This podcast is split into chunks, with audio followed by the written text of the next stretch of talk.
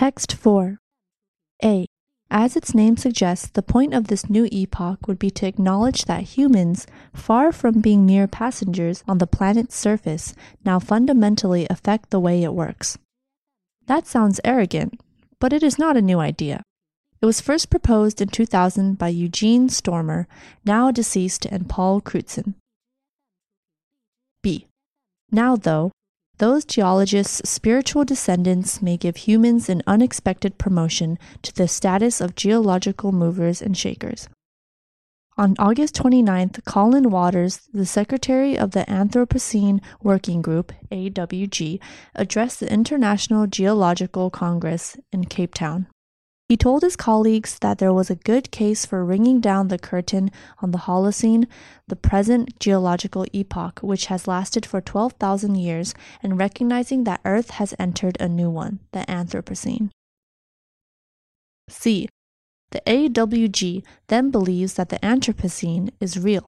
The next question is how to define it. The traditions of geology demand a clear and sudden change, visible in the rocks. There are several contenders, including the appearance of plastics in the 1950s and the exchange of species between the new and the old worlds in the 1600s. But most of the AWG's members plumped for the high point of nuclear weapons testing in 1964. At the Congress, the AWG's members voted for this bomb spike to be the marker. That makes the Anthropocene more than half a century old already. D. Markers of the Anthropocene will surely be visible in the fossil record. On present trends, numerous species will vanish from that record, exterminated by human activity. Meanwhile, technofossils will appear. A favorite for long term preservation, for example, is the porcelain water closet. New types of mineral may come into existence as a result of things like the deposition of elemental aluminum in the soil and the settling to the seabed of zillions of plastic scraps now littering the ocean. Beds of fly ash from power stations may get consolidated into novel rocks, and who knows what refuse tips will look like when buried, compressed, and metamorphosed. E.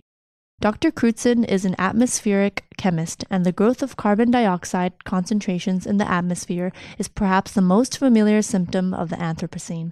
For instance, acidity in oceans caused by extra CO2 affects the makeup of creatures whose shells will form Earth's future limestones. Nitrogen, too, is affected. The process by which this vital element cycles through the air, the soil, and living organisms has been accelerated by human use of artificial fertilizers. One consequence is the expansion of food production. In 1750, about 5% of the Earth's surface was farmed. That figure is now around 50%, and the transformation from wilderness to agricultural land leaves lasting changes in the nature of the soil. On top of this, dams hold back billions of tons of silt. As a result, river deltas everywhere are shrinking. F. The next step will be to point to a single piece of the geological record, an ice core perhaps, or samples from lake sediments, that can serve as the officially accepted reference point. Then the proposal must make its way through several strata of geological bureaucracy, any of which could scupper it. The last step will be a vote at a meeting of the International Union of Geological Sciences. If that passes, then geological time will have ticked apparently on. G. One way to think of science is as a series of painful demotions.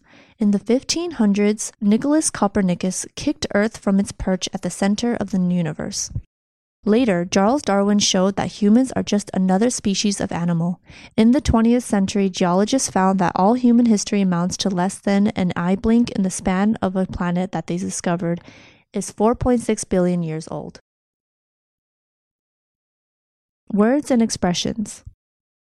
Acknowledge, Deceased, Movers and shakers, Ring down the curtain, Epoch porcelain, deposition, refuse, tip, concentration, acidity, fertilizer, river delta, Anthropocene, exterminate, metamorphosis, limestone, scupper, demotion, perch.